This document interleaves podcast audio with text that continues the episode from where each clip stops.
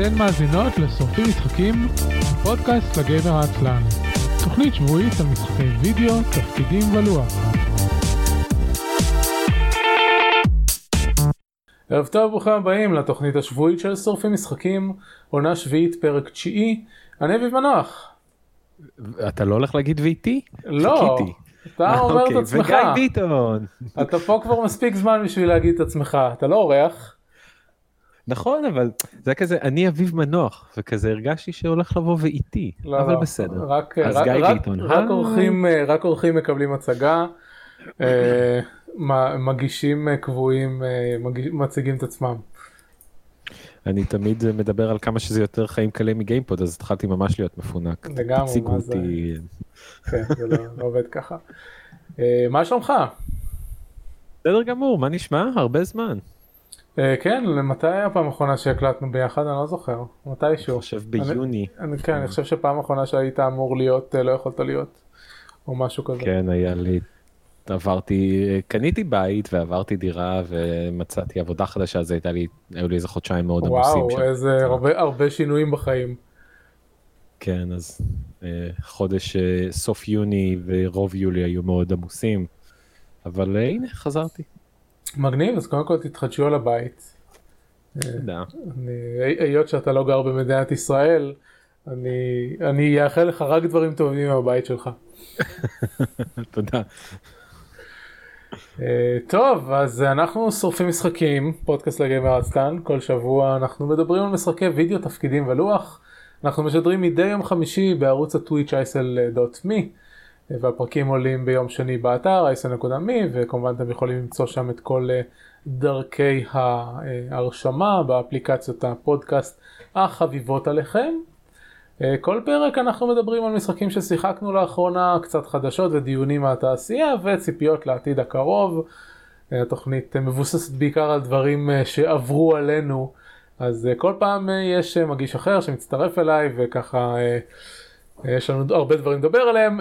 השבועיים האחרונים היו קצת חד גוניים כי פשוט כולנו שיחקנו Dead Cells. זה, זה יצא ככה, איכשהו... באמת, אני אמרתי את זה שבוע, שבוע שעבר, אני חושב שזה אחת הפעמים הבודדות שהיה משחק שכולנו שיחקנו בו. זה מאורע נדיר. אני דוחף את כל, כל מי שאני מדבר איתו לאחרונה לשחק בו, כי הוא מאוד מאוד מאוד מוצלח.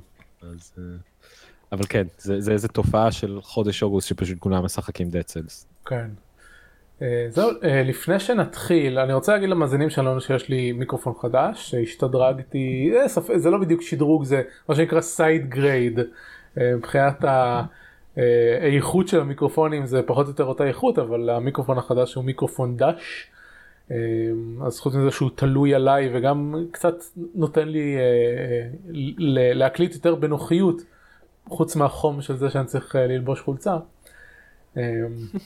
הוא גם מאפשר לי להתחבר למצלמה שלי ולטלפון שלי ולכל מיני דברים אחרים.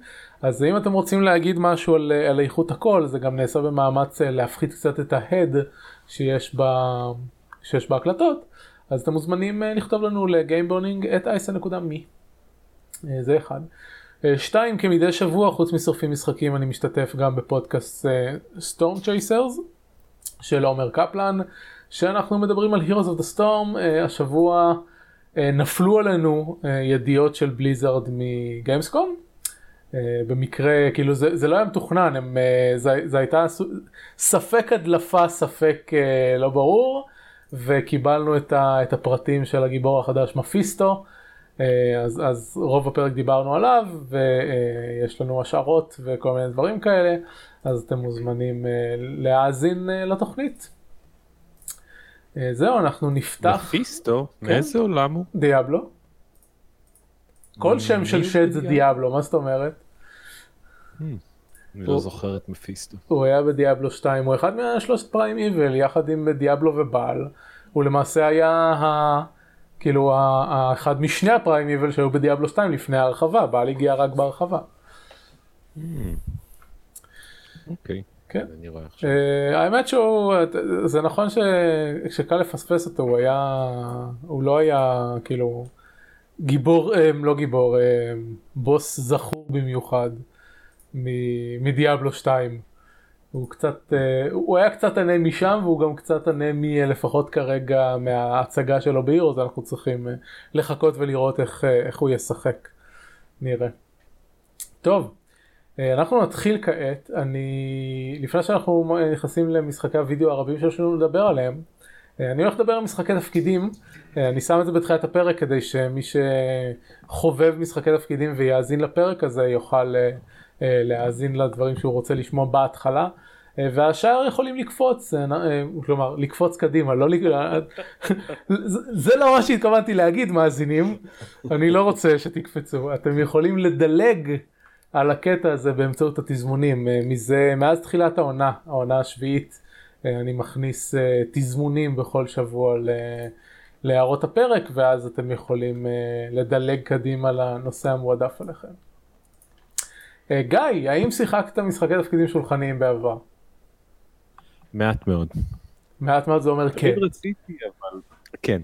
התשובה היא כן. התשובה הארוכה היא מעט מאוד. תמיד רציתי, אבל לא מצאתי ממש קבוצה סדירה וכו' וכו'. מתי הייתה פעם האחרונה שניסית? אני חושב שלפני איזה שלוש עשרה ארבע עשרה שנה. הרבה זמן. כן, כן. טוב, אתה יודע, היום יש בפניך עולם שלם של משחקי אונליין, שאתה יכול להתחבר לקבוצות שנמצאות ביבשות שונות ולשחק משחקי תפקידים. אני מנסה כרגע ללכת על פתרון הפודקאסטים, אני עוקב אחרי איזה שלושה פודקאסטים של משחקי תפקידים, וזה... אתה לא שחקן במשחק, אבל זה נחמד מאוד. מעניין, איזה פודקאסטים אתה מאזין להם? אז לפודקאסט של Gamers with Jobs יש רן של משחקי תפקידים כל כמה זמן, ולמקלרוי ברודרס, איך קוראים לו? Adventure Zone, שהוא מוצלח ממש ממש, וזהו בעיקרון, בגדול זה שם, הקשבתי לסדרה הקודמת של האחים מקלרוי, ועכשיו לסדרה החדשה שהם רצים איתה, זה כזה עשרות פרקים כל פעם, ואני מאוד מאוד אוהב, אבל כאמור, אף פעם לא היה לי איזה ג'י אם טוב שיכולתי להתחבר אליו, או איזה קבוצה שמצאתי איזה חיבור אליהם, זה... אולי מתי שזה יקרה. טוב, אה... הייתי מציע לך להצטרף אלינו, אבל מיל... מילאנו את החוסר שלנו... אה... במהלך השבוע, היה חסר לנו שחקן אחד לקמפיין הבא, וכבר מצאנו שחקן חדש. אז... אתם גם משחקים בימי שישי. כן, נכון, אתה עובד בימי שישי, שכחתי. אני עובד בימי שישי, כן. כן, אז חורש האפר, קמפיין הוואנור שרצתי במשך חמישים ושלושה מפגשים לאורך חמישה עשר חודשים. מאזינים ותיקים שמעו עליו, דיברתי עליו בכמה פרקים לאורך, לאורך הזמן ששיחקנו בו. בהערות הפרק יש קישורים לפרקים האלה, מי שרוצה לחזור אחורה ולשמוע. זה הקמפיין השני שאני מריץ עם פחות או יותר הקבוצה הזאת, כלומר התחלפו לנו חלק מהשחקנים וחלק נשארו. בקמפיין הקודם ערן היה אחד, אחד השחקנים שלי, ואז הוא החליט להפסיק כי המדיום שאנחנו משחקים בו פחות מתאים לו, והמדיום הזה זה מדיום של משחק בצ'אט טקסטואלי כרגע בדיסקורד. זה, היה, זה התחיל בהנגאוט, זה התחיל מזה שגילינו שגוגל הכניסו ל... להנגאוטס דייס רולר, אפשר לכתוב סלש רול בהנגאוט ולציין לו איזה קוביות אתה רוצה לגלגל, והוא עושה את זה והוא מגלגל. אז אחרי שגיליתי את זה, אני וערן ארגנו משחק ראשון, זה היה כבר לפני איזה ארבע שנים, והמשחק הזה לא, לא נמשך לאורך הרבה זמן, ואז אני ארגנתי קבוצה חדשה משלי. כשלשחק במדיום טקסטואלי זה לא דבר חדש, השינוי העיקרי ש...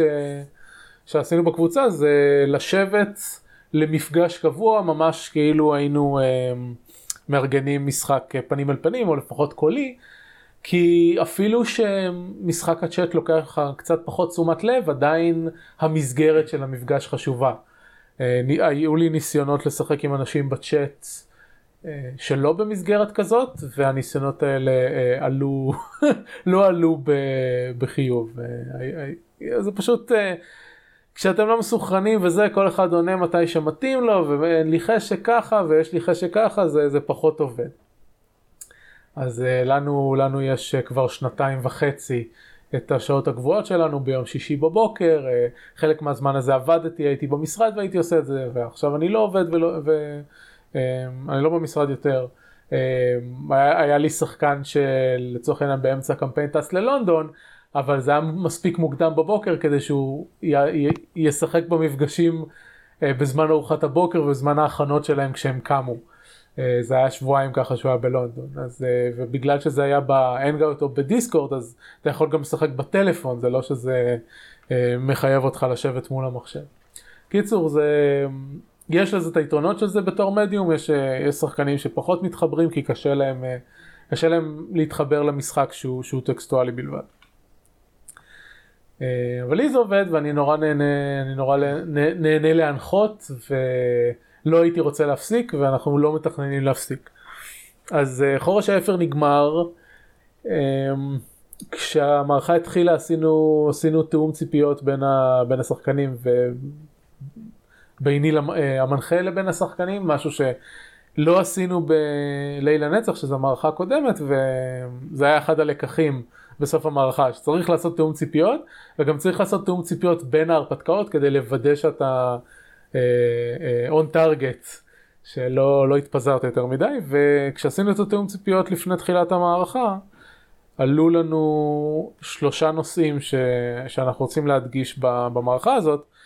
אחד זה עלילת על, השני זה עלילות משנה, והשלישי זה רול פליי, במובן של ממש לעשות את ה, לשחק תפקידים ולעשות אינטראקציות בין דמויות. ולא ידענו אם אפשר לעשות את זה, לא ידענו אם, אם, אם המדיום אה, טוב לזה וזה יעבוד, כי בליל הנצח זה לא היה הדגש של הקמפיין, וזה לא ממש עבד כשניסו. אה, אבל אמרתי, אוקיי, אני לא יודע אם זה יעבוד או לא, אנחנו ננסה ונראה. וכמובן שאחד מהדרישות אה, יסוד, זה שכל השחקנים יכירו בזה שזה אחד המטרות שלנו, כי אם... כי אם השחקנים הם לא באותו ראש, שזה המטרות שהם רוצים, אז לא יהיה רול פליי, כי אתה לא יכול רול פליי בי שהשחקנים כולם רוצים רול פליי. אבל, אבל כל השחקנים ידעו שזה מה שאנחנו רוצים להשיג, והצלחנו, הצלחנו הרבה, הרבה מעבר למה שציפיתי. היו קטעים ארוכים ועמוקים ונפלאים של רול פליי במערכה הזאת, היו חיבורים מדהימים בין דמויות, פעם ראשונה שדמויות באיזשהו משחק שאני מרגיש שגם יצרו מערכת יחסים רומנטית. היה לנו, היה לנו דמות של, שמתה במהלך הקמפיין, וזה מאוד השפיע על, על שאר הדמויות במשך הרבה מפגשים קדימה. בקיצור, הצלחה... אפשר לשאול שאלה? כן, ברור. אז עכשיו, מה, מה קרה לאותו שחקן שהדמות שלו מתה? יצר דמות חדשה? אה, הוא פשוט, והיית צריך אז לשנות עלילה ממש, כאילו למצוא איזה דרך להוסיף אותו באלגנטיות וכו' וכו' וכו'. זה לא היה כזה קשה להוסיף אותו באלגנטיות, כאילו מלכתחילה השחקן יודע, אוקיי, זה העלילה שיש לנו עד עכשיו, בוא נראה איך אני מוסיף את הדמות שלי.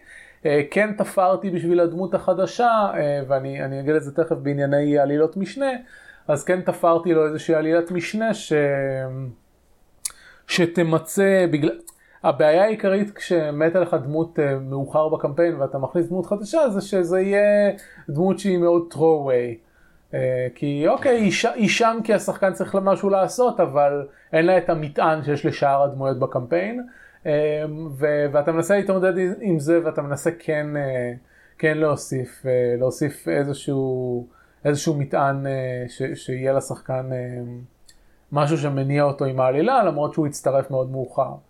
היה לי גם, התחלנו את, ה, את הקמפיין הזה עם חמישה שחקנים, לא, שישה שחקנים, ושניים עזבו בשליש הראשון, ואז צירפתי עוד שחקן חדש. וגם את השחקן החדש הייתי צריך להכניס באמצע, ולתת לו סיבות למה הוא מצטרף, ו... ולשלב אותו בעלילה. כלומר, סיבות למה הוא מצטרף מעבר לקטע הדבילי של, של משחקי תפקידים, של למה שהבן אדם הזר הזה יצטרף אלינו עכשיו. הקבוצה יודעת שאוקיי, יש שחקן חדש, צריך לצרף את הדמות שלו, ו, ולא נערים בעיות סתם בשביל שזה יקרה.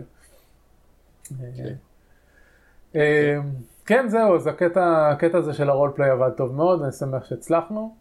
עלילת על זה משהו ש, שהייתי טוב בו גם קודם, ליל הנצח הקמפיין הקודם הייתה עלילת על שגם לדעתי וגם לדעת שחקנים הייתה מאוד מוצלחת.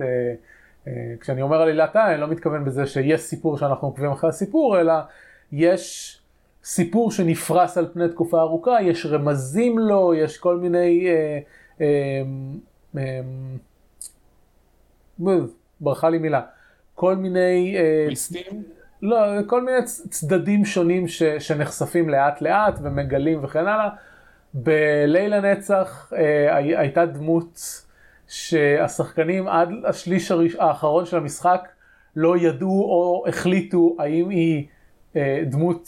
טובה שעוזרת להם, שהם רוצים לעזור לה, או דמות רעה של נבל שהם צריכים להרוג.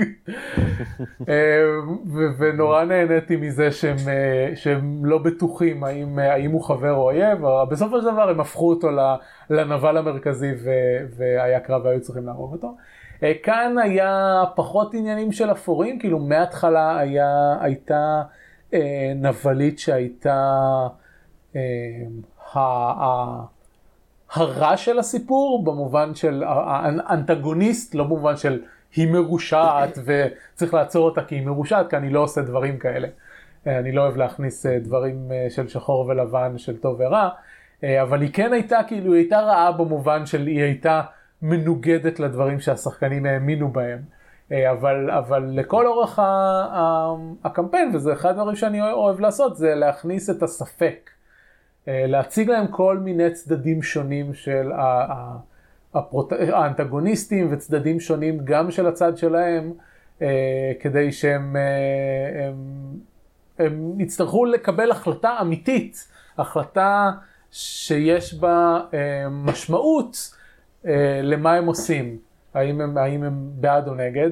ואני חושב שסיפרתי על זה באחד הפרקים הקודמים, זה ש השחקן ששיחק את הכהן בשלב מסוים היה מוכן להרוג ילדה בת שמונה או תשע, לא זוכר, כדי לעצור את, ה, את האנטגוניסטית הזאת. עד כדי כך זה הגיע ל, לרמת אינטנסיביות. אז בעלילת העל הכל היה בסדר וזה. עלילות משנה זה הדבר שאני עד היום פחות, פחות טוב לעשות פה, פשוט כי אני שוכח. קשה לי, לא, זה, תשמע, מכל, אני לא מתיימר להיות המנחה הכי טוב בעולם, יש לי אמנם הרבה ניסיון והרבה עבודה בתחום, אבל תמיד יש מקום, מקום שאפשר להשתפר בו, ו... ועליות משנה זה, זה אחד המקומות האלה, אני, אני נסחף בעצמי עם העלילות שאני כותב, ואני לפעמים שוכח להוסיף את הנקודות הקטנות האלה ש... שהשחקנים יתמודדו, יתמודדו עם איזושהי, עם איזושהי משהו, עם... עם משהו צדדי יותר. אז, אז כמו שאמרתי לגבי הדמות של, ה... של השחקן שהדמות הקודמת שלו מתה, אז פה, פה כן עשיתי מאמצים ליצור לו איזושהי עלילה צדדית, כדי שוב לערב אותו יותר במאורעות הכלליות של המשחק, וגם... עשיתי מאמצים כדי שהעלילת צד שלו תגיע למיצוי לפני שאנחנו מסיים את הקמפיין. כבר ראיתי איך אנחנו הולכים לסיים את הקמפיין, ואמרתי, אוקיי, לפני שאנחנו מגיעים לסוף, אני חייב לסגור את העלילת צד שלו, כדי שיהיה לזה איזשהו אה, אה, מיצוי. אז גם את זה עשינו. אבל אה, בקמפיין הבא שלנו, אני, אני הולך לעבוד הרבה על, אה, על אה, עלילות הצד האלה. אני למעשה הולך לשנות לחלוטין את השיטה שבה אני אה, מנחה את המשחק. או יותר נכון, מתכנן את המשחק. פחות, או אני אגיד את זה אחרת, יותר התמקדות בסיפורים האישיים של הדמויות, ופחות התמקדות בסיפור הכללי. בסופו של דבר, ייווצר סיפור כללי, אבל אני רוצה קודם כל לגעת בסיפורים האישיים של הדמויות. זהו, אחד השחקנים שלנו מתגייס לצה"ל, אנחנו נאחל לו בהצלחה ונשתף בצערו. ובגלל שהוא עוזב אותנו היינו צריכים לגייס שחקן נוסף, אז יש שחקן נוסף, ועשינו סקר בקרב הקבוצה אם רוצים להמשיך לשחק ואנו או רוצים לעבור לשחק פלאים, שזה המשחק החדש שאני מוציא לאור, שזה המשחק של גיבורי על צעירים. והחלטנו לעבור לפלאים, ואנחנו נחזור לשחק כנראה בתחילת ספטמבר. זהו. אלה היו עשרים דקות על משחקי תפקידים. אם אתם מזינים שהם שחקני תפקידים ואתם לא רוצים להאזין לשאר הדברים, אז תודה ושלום. אם אתם שחקנים של משחקי וידאו שלא רציתם להאזין לזה ודילגתם לכאן, אז היי. ועכשיו אנחנו נדבר על Dead Cells. אני אני אתחיל בעדכון ואז גיא ימשיך בחוויותיו מהמשחק, כי הוא עדיין לא יצא לדבר על זה. אז שבוע שעבר דיברנו הרבה על Dead Cells, אני שיחקתי בו כבר משהו כמו עשרים שעות, המומנטום שלי קצת ירד, אני לא בטוח כמה עוד אני אמשיך לשחק בו מלא, כי מלכתחילה רוגלייקס זה לא הז'אנר שלי, ולמרות שלדד סלס יש את כל הצדדים המדהימים שלו שמושכים אותי לשחק בו, הגיים לופ של תמשיך ותעשה את אותו דבר שוב ושוב ושוב בשביל להגיע לסוף, זה מה, ש... זה מה שישבור אותי בסופו של דבר. כלומר, אני נהנה מהשלבים, אני נהנה מהקומבינציות של הכלי נשק וה... והיכולות וזה, ואני מגלה עדיין אחרי עשרים שעות לגלות כל מיני קומבויים חדשים וכל מיני שטיקים שהמשחק מסתיר ממני, אבל בשלב מסוים, אני לא יודע אם זה יקרה עוד חמש שעות או עוד חמש עשרה שעות, בשלב מסוים הלופ של להמשיך לרוץ את אותם שלבים עם אותם בוסים, פשוט יפסיק לעניין אותי ואני אפסיק. כרגע... זה הגיוני. כן. אז מאז התוכנית הקודמת אני הגעתי שלוש או ארבע פעמים ל... לבוס שהוא לא הבוס השני. יש, יש תכלס במשחק שני בוסים ראשונים שהם מקבילים אחד לשני, ואתה יכול לעשות רק את אחד מהם כל ריצה. אז אחד זה הבוס שכולם מגיעים אליו כי אתה לא צריך שום דבר בשביל להגיע אליו, שזה הקונסיארג'. Okay. ש... אני, אני התחלתי להגיע למצב שאני, שאני מנצח אותו בעקביות, בעיקר כי גיליתי את הוולף טראפ, שזה פשוט הופך את הקרב לטריוויאלי לחלוטין. אני, אני בשלב שאני מרגיש שאני מחזיק מספיק חיזוקים קבועים, משמשכים, שהקרב הזה כבר באמת אין בו שום אתגר יותר. אני פשוט צריך לעבור אותו כדי להגיע לאיפה שיש עניין. כן, אז אני, אני גם התחלתי להגיע לזה שאני מסוגל לנצח אותו כל פעם, אבל אז יש את העין, שזה הבוס שעוברים דרך הביובים, שאתה צריך בשביל זה גם את הוויינרון, וגם את הרם, יש לו שם סובך, אבל פשוט, כולם פשוט קוראים לו עין, הוא כמו ביולדר כזה. כן, הוא עין. אני מצליח כל פעם להוריד אותו כאילו ל-עשרה אחוז האחרונים של החיים שלו, ואז, הוא, ואז הטנטק אז הורגים אותי. אני פשוט, אני, אני לא מצליח להתמודד עם הטנטק אז כמו שצריך. אני אגיד לך את האמת, הגעתי אליו פעם אחת, בפעם הראשונה שהגעתי ניצחתי אותו, ומאז לא חזרתי אליו יותר מאחר ולא הייתי סיבה לעבור דרכו. אם אתה מצליח לנצח אותו ואז גם לנצח את האליט שמביא לך את הספיידר רונס, אין לך יותר סיבה לעבור את המסלול הזה. זו הסיבה היחידה למסלול הזה. הוא שונה מרוב הבוסים במשחק, הוא מאוד מאוד איטי בגלל התנועתיות שלו בחלל והדרך שהוא עולה ויורד, מאוד קשה לנצח אותו עם שיטת הטורטים שלמשל עובדת לי מאוד טוב בבוס הראשון. נכון. הוא דורש הרבה סבלנות, משחק מאוד איטי, לחכות הרבה, מנוברים של התחמקות בהתקפה המרכזית שלו. זהו, שאין לי בעיה עם הגוף המרכזי שלו כל כך, הבעיה שלי מתחילה בשלב השלישי שלו, שהטטנקז מתחילים לרוץ הלוך חזור במהירות על הקרקע, ואני פשוט לא מצליח להתחמק מהם מספיק מהר. או, או להתחמק, כאילו, יש, יש להם גם קטע שאתה צריך להתחמק, ויש להם גם קטע שאתה צריך לקפוץ מעליהם. כן. ואני לא, כאילו, בכנות, אני, אני לא מספיק טוויצ'י, ואני לא מספיק טוב בשביל לעשות את זה. אגב, השימוש במילה טוויץ', רק השבוע גיליתי שזאת הסיבה שקוראים לטוויץ' טוויץ'. באמת?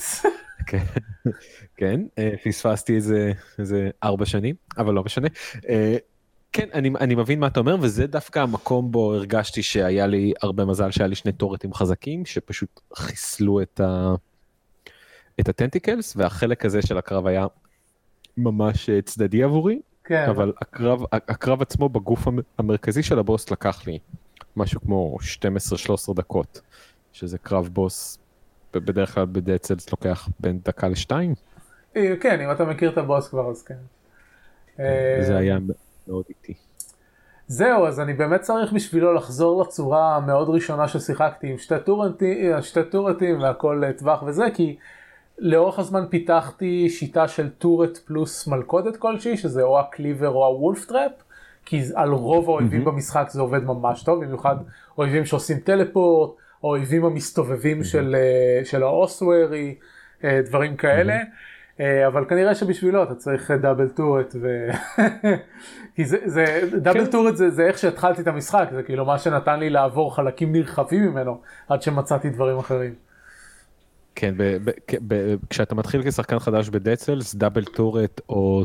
או שני סוגי התורת, לא משנה איזה, מרגישה כמו איזו טקטיקה אה, רמאית שכזאת, כאילו כן. אתה עושה צ'יז ל- לרוב המכניקות במשחק. אבל... כן, אתה מפיל אותם, קופץ ל-level ל- אחר, והם הורגים בשבילך כן. דברים. נכון, נכון. אה, וגם אחד האתגרים הגדולים בשלבים המאוחרים יותר במשחק, זה העובדה שזה לא עובד טוב באותה רמה, שפתאום אויבים מחסלים את התורתים שלך מאוד מהר, או איזה איי או אי שלהם מעיף את זה, ואתה צריך... למקם תיאורטים הרבה יותר חכם. או שהם רודפים אחריך, שזה מה שקורה המון בקלוק טאוור. אז זהו, אז אחרי שנמאס לי מהעין, אמרתי, טוב, גיליתי שאפשר פשוט להתקדם בעיקרון, מה שלמדתי השבוע, מלבד הווין, אחרי שפעם ראשונה השגת אותו, שכאילו תכלס כולם אמורים להיות מסוגלים להשיג את הווין, אתה לא צריך אף רונה אחרת בשביל להתקדם במשחק. הנתיב מהשלב הראשון לשלב של הבוס האחרון, פתוח לחלוטין. אתה יכול ללכת ישר אליו, אם אתה, אם אתה מספיק מיומן. אתה יכול לסיים את המשחק בניסיון הראשון שלך על הנייר. כן. אז אמרתי, טוב, אני אתקדם, אז עברתי ל... אז אמרתי, טוב, לשוב פעם ל-Pass of the Condemned, שזה כבר, שזה כבר שלב שהוא מבחינתי טריוויאלי, ואז הרמפארט, שהוא גם די טריוויאלי, רק שאתה צריך לזכור ש... מתחת לגשרים אין רצפה ואתה יכול ליפול למותך או לא, האמת שלא למותך במשחק הזה, זה מוריד לך רק איזה עשרים וחמישה אחוז חיים, שזה לא כזה נורא. ואז יש את הבוס הראשון שכמו שאמרתי התחלתי להיות מסוגל לנצח אותו בעקביות, במיוחד שגיליתי את הוולף טראפ, ואז הגעתי לווילג' שזה מצד אחד שלב לא קשה ומצד שני יש לו אויבים מעצבנים, במיוחד הפיראטים עם התותח שלהם.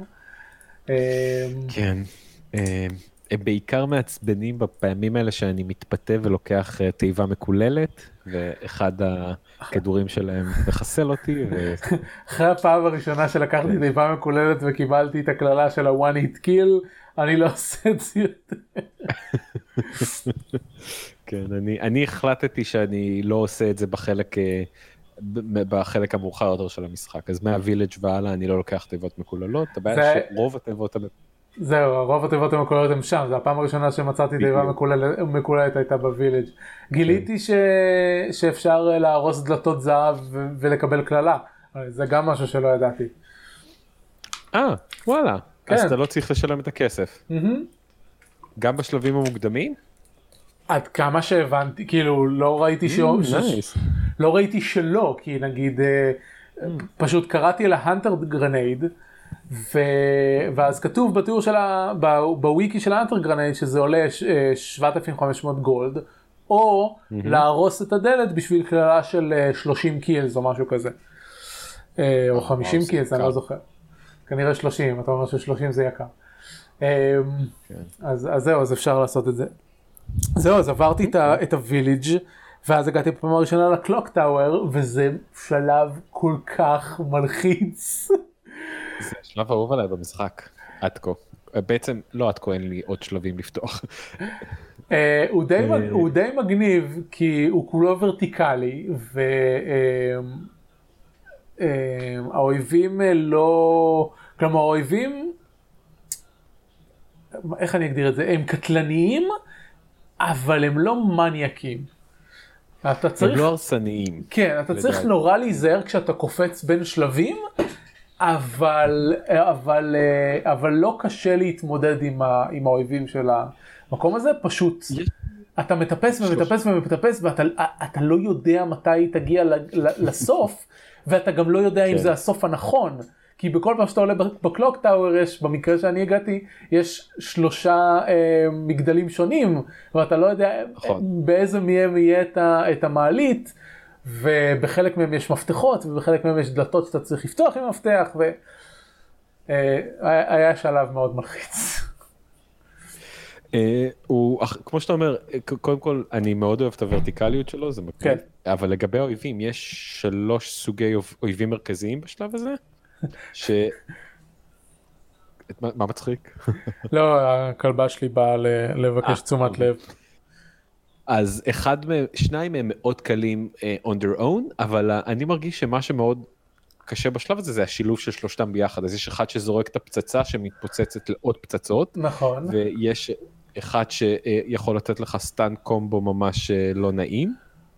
ויש את האחרון שהוא יכול לעשות טלפורט לאזור הכללי שלך. כן, שזה, שזה הבי, הבייבי נינג'אז שעשו לי סיוטים בפעם הראשונה שהגעתי ל... איך קוראים לזה? המקום עם הערפל. כן, השלב עם הערפל הוא כללה אחת גדולה, אבל לא ניכנס אליו. אבל השילוב של שלושתם ביחד מאוד מאתגר.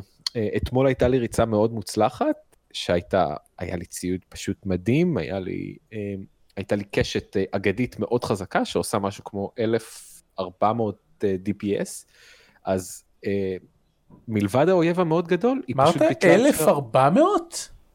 כן. אני לא ראיתי מספרים כאלה במשחק. השקעתי הרבה בסגול, והיא הייתה מאוד חזקה. והיא פשוט עשתה two shots לשניים משלושת האויבים האלה, אז אז זה ביטלה את כל האתגר של השלב, ופשוט דרסתי את דרכי בו. זה היה מאוד מאוד מספק ומאוד מאוד כיף. כן. זהו, ואז, ואז הגעתי בפעם ראשונה לבוס, שזה הטיימקיפר, ואיכשהו, אני אפילו לא, אני לא הסתכלתי על ה, על החיים שלו, כי הייתי עסוק בלשרוד. כי אחרי שאתה עובר את ה, את השל, את הפייז הראשון שלו, הוא כל הזמן זורק עליך את, ה, את הדברים האלה מלמעלה, ואתה כל פעם צריך לקפוץ ב, בשלב כדי שלא יפגעו בך. אז למזלי שאני הייתי עם, עם טורט ועם עם קליבר לדעתי, ופשוט הדבנג' אובר טיים הרג אותו. כן, כן.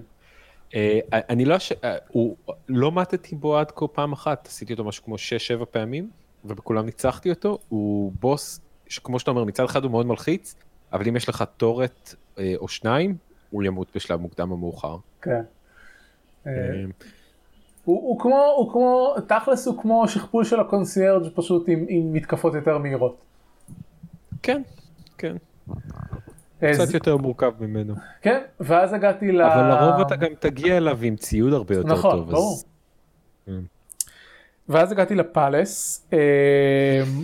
הפלס יפהפה, יש לו אויבים מטרידים בטירוף, ואתה מגיע לשלב שזה לא בוס, אלא אליט, אבל האליט זה, זה כנראה סטורי משהו, כי יש לו רקע מיוחד עם, עם, עם כמו בקטה טנקס כאלה מאחורה, והוא חוסם אותך ולא נותן לך לצאת, והוא הרג אותי תוך חצי דקה. כמו שאמרת, זה שלב מדהים, הוא יפהפה בטירוף, יש לו מוזיקה מעט, הוא נוראי. הוא פשוט כל כך קשה, האויבים פה חזקים, ומה שמאוד קשה בהם זה רוב האויבים בשלב הזה מסוגלים לראות דרך קירות, ואתה פשוט לא מוגן באף מקום שאתה נמצא, לא משנה איפה אתה נמצא, תמיד מישהו יכול לראות עליך דרך הקיר הזה או דרך הקיר הזה או דרך הקיר הזה. שלא לדבר על זה שחלק גדול מהקירות במקום הזה מכוסים בספייקס. כן, הוא גם... או הרבה אזורים מאוד צרים להילחם באויבים עצומים בגודלם. אמרתי שעברתי את הבוס השני משהו כמו שש פעמים, את השלב הזה הצלחתי לצלוח פעם אחת. הוא קשה בצורה בלתי רגילה, ואפילו עם השלושה או ארבעה שיקויים שכבר יש לי, אני בקושי מצליח לצלוח אותו. אכן, האליט מהווים חלק עלילתי, אתה צריך לפחות להגיד, לא להגיד, זה יהיה ספוילר למישהו. תגיד, תגיד, אנחנו, לי זה לא מפריע. יש שלוש, יש שלוש דלתות בשלב הזה, כחולה, ירוקה ואדומה, ובכל אחד מהם נמצאים שני אליטס, או, או אליט אחד או שניים, ואתה צריך להרוג את הירוק והאדום בשביל לעבור לבוס האחרון, ואתה יכול להרוג את הכחול אם אתה רוצה, כדי לקבל אקסטרה לוט וכו'. זה נשמע לי כמו שלב שאני בחיים לא יעבור, למשל. אני חייב לציין שאחת הסיבות שכמעט הפסקתי לשחק את המשחק, זה פשוט חמש פעמים נכשלתי בו בצורה נוראית, ולא ראיתי איך, איך אני בכלל אצליח לעבור אותו אי פעם. ואז אתמול, שוב, הייתה לי את הריצה עם הציוד המאוד מוצלח, והקשת המאוד חזקה, והתלוותה לתורת אגדי, לג'נדר, לג'נדרי, כאילו, ובאמת, ציוד מושלם. ו, ועדיין היה לי את ה, את המיוטיישן הראשון, שמחזיר אותך לחיים במוות הראשון שלך, ו- והצלחתי לשרוד את השלב עם באמת מכה מלמות, אחרי שהשתמשתי בכל השיקויים ומתתי פעם אחת וחזרתי לחיים עם המיוטיישן הוא, הגעתי לבוס האחרון עם הלשון בחוץ. זה שלב קשה בצורה בלתי רגילה, או קפיצת מדרגה מאוד גדולה ליתר המשחק. זה קצת מבאס אותי כרגע שהוא כל כך יותר קשה לעומת יתר הדברים, כי באמת אני מוצא את עצמי כבר מגיע אליו בצורה קבועה, בלי הרבה אתגר, אבל פשוט נרמס כשאני מגיע אליו. כן, האמת שנגיד ש... טוב, חוץ מהאליט האלה של, של השלב הזה, באופן כללי, גם בשלבים נמוכים, הם, הם שומרים על זה שהאליט עדיין יעבו אתגר. אני, אני יכול להגיד שאיכשהו, בפעם הראשונה שנתקלתי באליט ארצ'ר בשביל הרונה של הוויינס, הצלחתי לנצח אותו, ובכל פעם שמאז ש, שנתקלתי באליט ארצ'ר, הוא או מאוד היה לי... הוא, או שהוא מאוד היה לי קשה, או שהוא היה לי מאוד מאוד קשה, או שהוא הרג אותי לחלוטין. כן. פעם, ופעם אחת, פעם ראשונה שקיבלתי, שהיה לי מספיק כסף בשביל לקנות אנטר גרנייד, זרקתי אותו על שילד ברר, ופשוט לא היה לי כלי נשק שמסוגלים לנצח את השילד ברר, כי הם היו איטיים מדי. לא יכולתי, לא יכולתי לעבור את המגן שלו, הייתי צריך לעשות דודג' לצד השני שלו, אבל עד שהסתובבתי בשביל להרביץ לו, הוא כבר הסתובב אליי. אז פשוט לא היה לי שום סיכוי לנצח אותו. אני השתמשתי פעם אחת בהנטרס גרנייד, ולצערי, והשתמשתי על ארצ'ר, וקיבלתי ארצ'ר אליט, אבל הייתי יחסית חזק, ופשוט הרקתי אותו יחסית מהר, ולא הצלחתי להשתמש בזמן הזה ב... במה שאמורים להשתמש בשביל לקבל את הבלופרינט. כן, זהו, אז רק בפעם השנייה הבנתי בכלל מה אמורים לעשות. אני לא, אני חשבתי, אוקיי, אתה הופך את ה, אתה זורק את הגרנייד, הוא הופך לאליט, הורג את האליט, מקבל זה. לא ידעתי שאתה לא צריך להרוג אותו בשלב, בפייז שתיים של הקרב, אלא רק להשתמש עליו בדבר הזה. כן, גם אני. ומפה לשם הפסקתי לקחת הנטר גרניידס. אני עדיין מנסה בשלב הראשון, כי אני אומר, אוקיי, נשיג, נשיג בלופרינטס חדשים, וזה, יהיו לי עוד דברים להשתמש בהם, זה נחמד. פעם אחת מצאתי אקראית את הוורמונט וויפ, שזה זה וויפ רר במשחק, שהוא עומד לקסבניה. כי זה כמו, כמו השוט של, של בלמונט, צייד הערפדים. אבל בריצה הזאת מתתי, איבדתי שישים ומשהו סלס ושתי בלופרינטס. קצת מבאס שזה קורה, כן. אתה מצאת כבר, יצא לך למצוא את הבונפיירס? לא, רק שמעתי, אני חושב, אני חושב בפרק הקודם שלכם דיברתם על זה. זהו, אז כבר פעמיים מצאתי בונפיירס, בפעם הראשונה שמצאתי את הבונפייר הצלחתי גם, היה ממש קרוב אליי את ה... ברגע שאתה נח בבונפייר, נותנת לך הודעה של something has changed, ואתה צריך למצוא איזשהו אויב ספציפי שהופיע בשלב. אז בפעם הראשונה האויב הופיע כאילו ממש ליד הבונפייר, אז ישר הורגתי אותו ואתה מקבל איזה עשרים סלס מזה. וואו. ובפעם השנייה לדעתי לא הצלחתי למצוא אותו לפני שמעתתי. אז זה גם, אומאג'ים נחמדים יש במשחק הזה. כן, כן, ו... דיברנו על זה ששנינו קצת עייפים ממנו, אבל גם דיברנו על זה שעדיין עשרים וקצת שעות פנימה, אני עדיין מקבל פתאום נשקים חדשים שמפתיעים אותי, או כל מיני שילובים שלא ניסיתי פעם אחת אפילו, ועדיין עובדים מאוד מגניב. הוא פשוט מצוין. טוב, עוד משהו יש לך? עוד משהו שאתה רוצה להזכיר עליו? לא, נראה לי שזה מספיק Dead Cells זה. ואוקיי, פחות או יותר כל מה שעשיתי בשבועיים האחרונים. אבל לא כל מה שעשית לחלוטין, אז נעבור למשחק הבא. אביב? כן, אתה איתי? אה, היית קטוע לי לשנייה. אוקיי, אז אמרתי לא כל מה שעשית, אז נעבור למשחק הבא. פיקרוס, כן. כן? פיקרוס אס טו, למי שלא מכיר, פיקרוס סדרה שמלווה את נינטנדו כבר, לדעתי, מעל עשרים שנה, פרנצ'ייז שחוזר בכל הקונסולות שלהם, בפרט הניידות. פעם ראשונה שאני שומע עליו. טוב, כי זה לא כזאת סדרה מרתקת. בעצם מדובר ב... פאזלים מסוג גרידל, או בעברית שחור ופטור. זה תשחץ של נגיד עשר על עשר, עם ריבועים בפנים, ומספרים בצדדים, שאתה צריך להבין מה הדרך, ולכל אחד מהם אתה יכול, או איך אני אסביר את גרידל, זה למי שלא מכיר. אולי עדיף שפשוט תעשו לזה גוגל ותקראו על הסוג תשבץ הזה. בגדול אתה פשוט צריך למלא משבצות מושחרות לפי איזה היגיון מתמטי של המספרים שבצדדים מופיעים לך. יש איזה, בעצם המספרים בצדדים הם רמזים לאיך המרובעים האלה צריכים להיות צבועים. ופיקרוס זה פשוט סדרת משחקים שזה כל מה שהיא עושה. הם נותנים לך כמה... עשרות או מאות פאזלים כאלה, יו איי מאוד נוח ונעים, ואתה פשוט משחק את זה. עכשיו, זה מאוד אנקדוטיאלי, וזה מתאים לאנשים שמאוד, או שהם אוהבים תשבצים, או שאוהבים אפילו את הסוג הזה של תשבצים, או שאוהבים חידות מתמטיות כלשהן לפעמים. אבל אין פה מעבר לזה. אה, זה הסוג של הפאזל שיוצר ציורים. כן, בעברית קוראים לזה שחור ופטור. אוקיי, אני, אני, אני רק ראיתי אנשים עושים את זה בעיתון, אני לא ידעתי אפילו איך קוראים לזה. כן, אז uh, uh, מה, ש, מה שנחמד מאוד במשחק, חוץ מזה שלחובבי, שוב לחובבי הז'אנר זה מדהים, זה פשוט מאות שעות של כיף, uh, זה שיש להם מערכת רמזים מאוד uh, נחמדה שהשחקן יכול לקנפג. אז בעצם כל, כל השחקנים יקבלו את אותם פאזלים, אבל כל אחד מאיתנו יכול לחוות את זה ברמת קושי משתנה.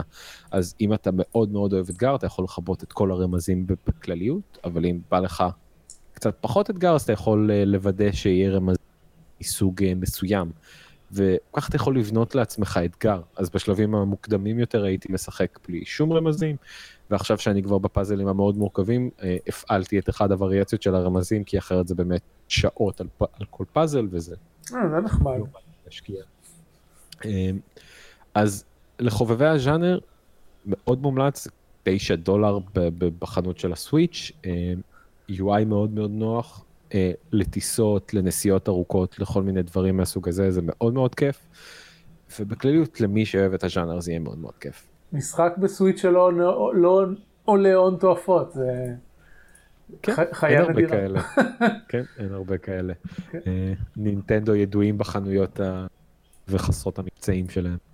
התלוננו בשתיים שלוש תוכניות האחרונות על זה שעל כל הפורטים ורימאסטרים ודברים למיניהם שמגיעים לסוויץ' ונמכרים במחיר המלא שלהם כאילו זה משחק חדש שיצא עכשיו. נכון, נכון. למזלי, בגלל שאני גר בהולנד, יש פה סצנה מאוד חזקה של מחירת משחקים יד שנייה, אז אני תמיד קונה ומהר מאוד מוכר, אז אני מקבל כזה חמישים עד שישים אחוז בחזרה, אבל אין ספק, מאוד מתסכל לקנות משהו כמו דונקי קונג ב-שישים דולר, זה משחק שהם פחות או יותר לא, לא צריכים לעבוד עליו אותו אורך זמן שהם עבדו עליו כשהוא יצא לווי-יו, אבל כן. לא ניכנס. טוב, ת, ת, תזכיר לי לחזור לנושא הולנד כשנגיע לחדשות ודיונים. אוקיי. אוהל, איזה חדשה שקרתה כאן אתה רוצה לדבר? מעניין. אני אנסה לחשוב. הדבר האחרון ששיחקתי בו זה הולדאון, וזה משחק מובייל, והדבר האחרון ששיחקתי במובייל היה פוקימון גו, אז זה היה מאוד נחמד למצוא איזה משחק מובייל חדש, אחרי באמת שנים שלא היה לי אחד כזה. וזה משחק מובייל מצוין. קודם כל, הוא קנייה חד פעמית, הוא לא זול, הוא ל-ארבעה דולר, אבל אתה קונה אותו פעם אחת, זהו. אין יותר פרסומות, אין יותר שום in-game purchase, כלום. שילמת, קיבלת להתראות. אז זה כבר מאוד נחמד. אני שונא את המשחקים מהסגנון של קלאש רויאל, או... גם פוקימון גו, שתמיד יש את ה-in-game purchases האלה ברקע, אני אוהב לשלם פעם אחת על משחק, לא יודע, אבל יכול להיות שזה אני. אבל אולי גם אני אדבר עליו קצת, ולא רק על ה... על, על כמה הוא עולה. אז בגדול, אתה מקבל, אתה, אתה משחק כדורים, סט כדורים, שאתה יכול לכוון לצויים בשלב.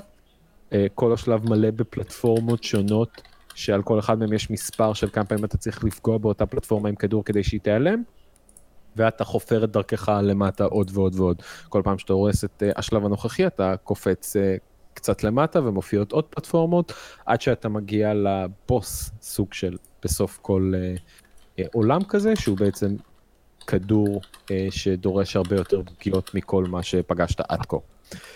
יש איזה חמישה או שישה שלבים סך הכל, אבל כל אחד מהם ייקח לך לפחות איזה חמישה, חמש עשר ניסיונות שצריך להשמיד לגמרי את השלב, ותוך כדי שאתה מתקדם אתה אוסף משאב שנקרא לו בוא נגיד יהלום, ואתה יכול לקנות איתו יכולות משתנות. עוד כדורים בכל זריקה, כמה זריקות יש לך בכל שלב, לפתוח את יתר השלבים וכו' וכו' וכו'. מאוד פשוט, מאוד כיפי, אני ממש מוצא את עצמי מדליק אותו כל פעם שיש לי כזה כמה דקות עם הפלאפון ואני מחכה למישהו או מחכה למשהו. מאוד כיף. ואין לך את הסוויץ' באותו רגע. וזה לא, כן, וזה לא... זה גם קצת מוזר בטח לפעמים להוציא סוויץ' כשאתה עומד בכניסה למסעדה או יושב במסעדה ומחכה לחבר, יותר נורמטיבי להוציא את הטלפון. יש בזה, כאילו במסעדה יש בזה משהו, כן. כן, יש בזה משהו. טוב, יאללה, סיימנו, זה האמת שסיימנו לדבר על המשחקים מהר, אבל בסדר, נדבר קצת על... אתה רוצה שנחזור לדצל? לא, אין בעיה. נדבר קצת על חדשות ודיונים, וזהו, ונסיים לפרק. אז לפני שעוברים לדברים שהכנסתי לחדשות ודיונים, אני פשוט, מישהו פרסם ב-Working Gamers כתבה שהוא פרסם ב-Ynet, על הסיפור, על, על הסיפור שהיה סביב נינג'ה. Um,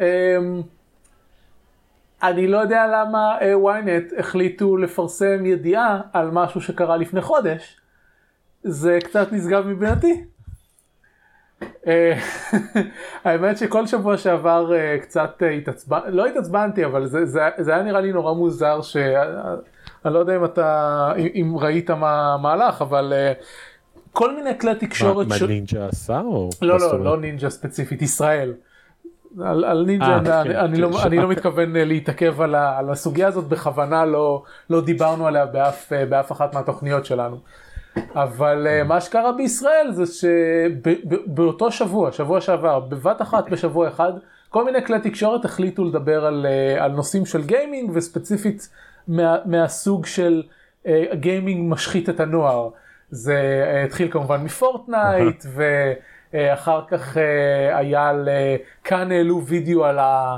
על ההתמכרות למשחקים אחרי ההכרזה של... של ארגון ההוא, גם חדשה בת שלושה חודשים, ואז היה טור בכלכליסט גם על הנושא של נינג'ה, ועכשיו יש את וויינט שמשום מה החליטו להעלות את, ה... את הנושא הזה. עכשיו... אנשים שדיברתי איתם, כאילו החבר'ה שלנו מסופים משחקים ומגיימפוד ומוורקינג גיימרס וכן הלאה, אומרים זה אוגוסט, אין מה לדבר עליהם, אז מחפשים נושאים של ילדים ומדברים על, על נושאים של ילדים, זה, זה צירוף מקרים.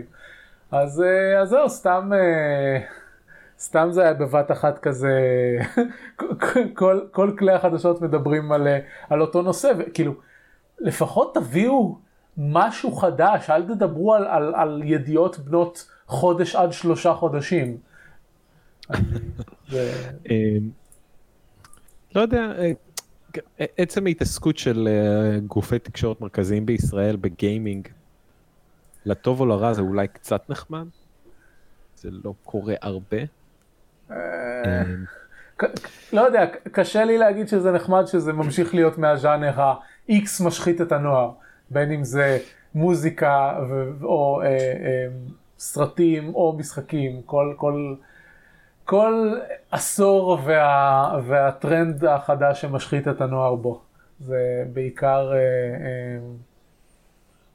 לא יודע, מבחינתי זה לא יודע, קצת קשה לקחת את זה ברצינות, אתה יודע, אומרים את זה מהפרסומות של נינטנדו ל-אן אי אס ב-שמונים וחמש, וכבר היו אומרים את זה. אני לא לוקח את זה ברצינות, אבל אני כן שמח לראות שתופעת הפורטנייט תופסת חזק בישראל לילדים, כמו במקומות אחרים. אה, כן, זה ברור. מאחר ואני לא גר בארץ, זה לא כזה ברור לי, אז כשגוף תקשורת כמו ויינט או מקו מהגדולים האלה מדבר על זה, למרות שבעצם ארז היה במקו, והם עשו יחסית. זהו, הקטע הוא שאי אפשר לקחת את כל גופי התקשורת כמקשה אחת, כי יש לנו כמה וכמה חברים שדיווחו בשביל כל אחד מהם, כאילו אנחנו מכירים חבר'ה טובים שכותבים בארץ, וחבר'ה טובים שהיו כותבים במקו, או בידיעות אחרונות, או בכל אחד מהגופים האלה.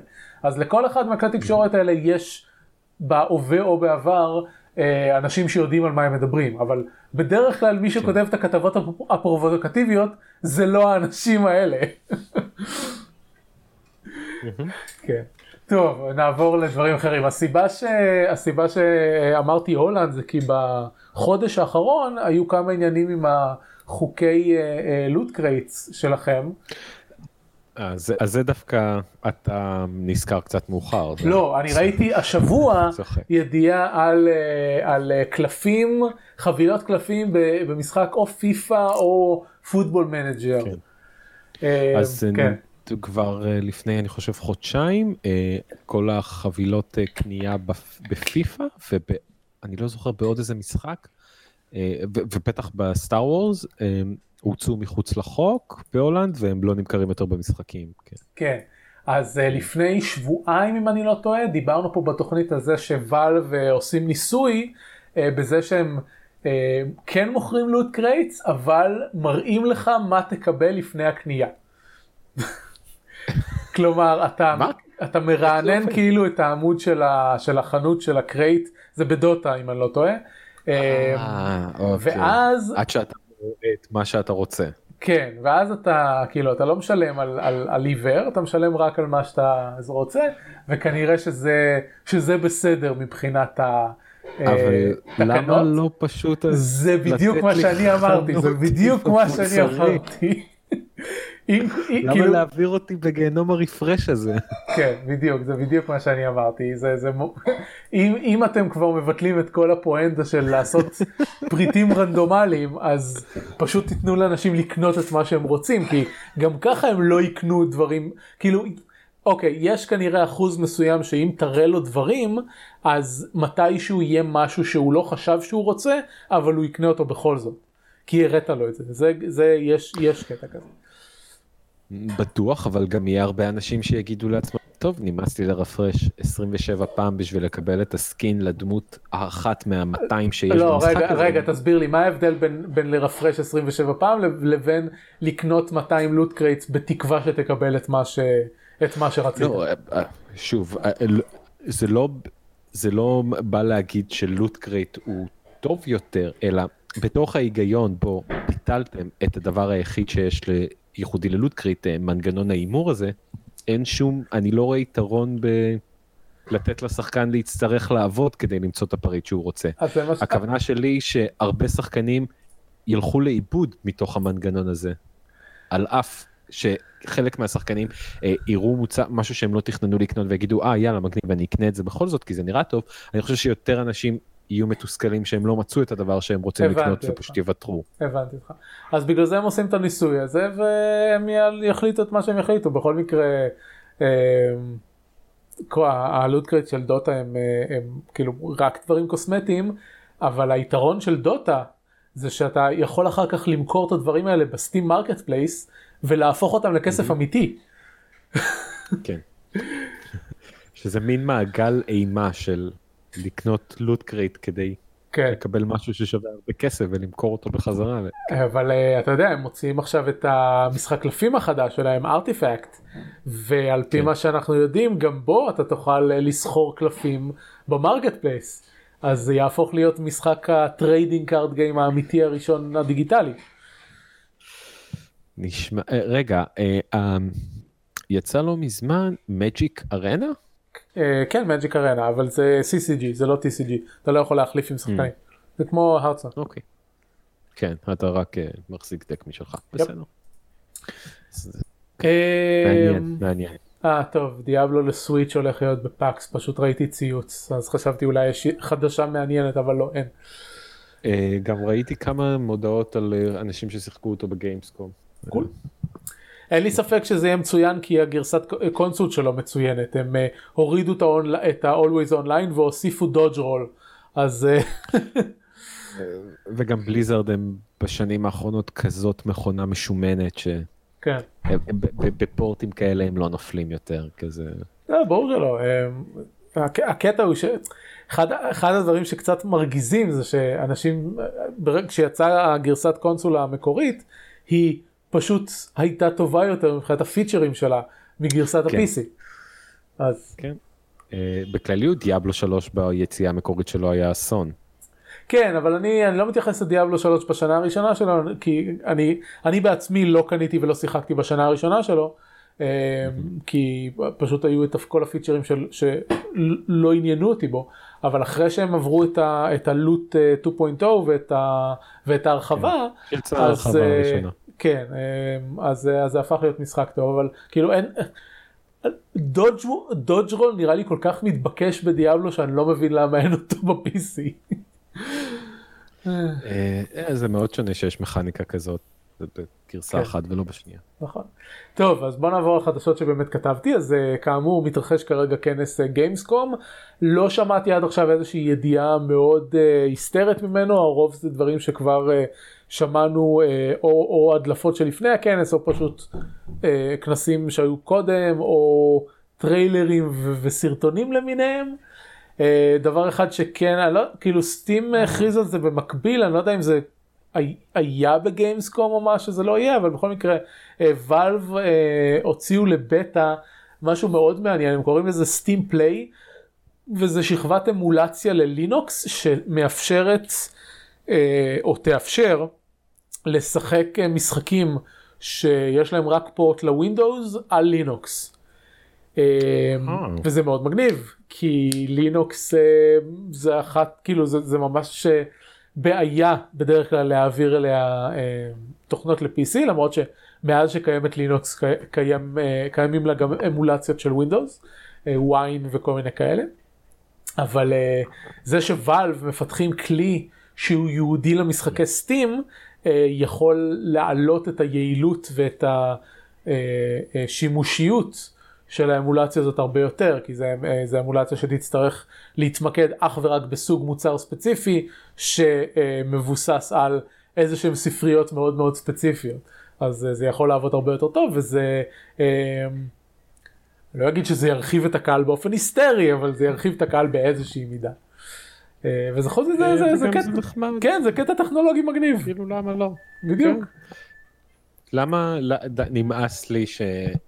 חברים מסוימים שלי לא יכולים לשחק משהו כמו קאפהד כי אין לו גרסת מק. מאוד מבאס. כאילו, אתה רוצה לדבר איתם על זה ואין, אי אפשר. אז ככל שדברים ייצאו לי יותר מערכות הפעלה, מה טוב.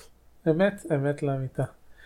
אז זה דבר אחד. שנה שעברה הייתי בגיימסקום, וזה הייתה הפעם הראשונה שהייתי בכנס משחקים גדול, ותכננתי גם השנה לנסוע, וברגע האחרון זה נפל, וזה ממש מבאס אותי. כנס מגניב לחלוטין, והוא גם מאוד קרוב, ועכשיו אני קצת עצוב שאני רואה את כל הטוויטים משם השבוע. כן, משום מה הקישור ששמתי לכתבה הזאת שבור, אני אמצא איזו קישור אחר. להגיד על, להגיד על גיימסקום כנס משחקים גדול, זה כאילו אנדרסטייטמנט, זה אחד הכנסים הענקיים ביותר שיש עלי אדמות. הגענו אליו בבוקר הראשון של היום, גם מבקרים יכולים להגיע, וכזה אמרנו, יאללה, נקדים, גרמנים, הם בטח מגיעים כולם בזמן, הגענו באיזה תשע ועשרה, והיה שם כבר תור של איזה עשרים, שלושים אלף איש מקדימה אלינו, אבל יחסית הוא רץ מהר, כזה, להיכנס לוקח עשרים, שלושים דקות, אבל מהרגע שאתה נכנס, תמיד אפשר uh, למצוא משהו לעשות. יש, יש לו קומה שלמה שהיא כולה uh, כל מיני uh, קונסולות ארקייד ישנות ומכונות ארקייד ענקיות ומלא uh, עמדות uh, עם גיטר הירו ודברים כאלה ליותר סושיאל גיימינג. מצאתי לעצמי מעביר שם היום שלם נכנס לסשנים ארוכים של גיטר הירו עם בחור שהתחפש למריו. הוא מגניב. חוויה מאוד מוצלחת. זה גם הרושם שלי מכנסים שהייתי בהם באירופה, הייתי בברלין בכנס של מפתחים, והייתי בלונדון ברזד.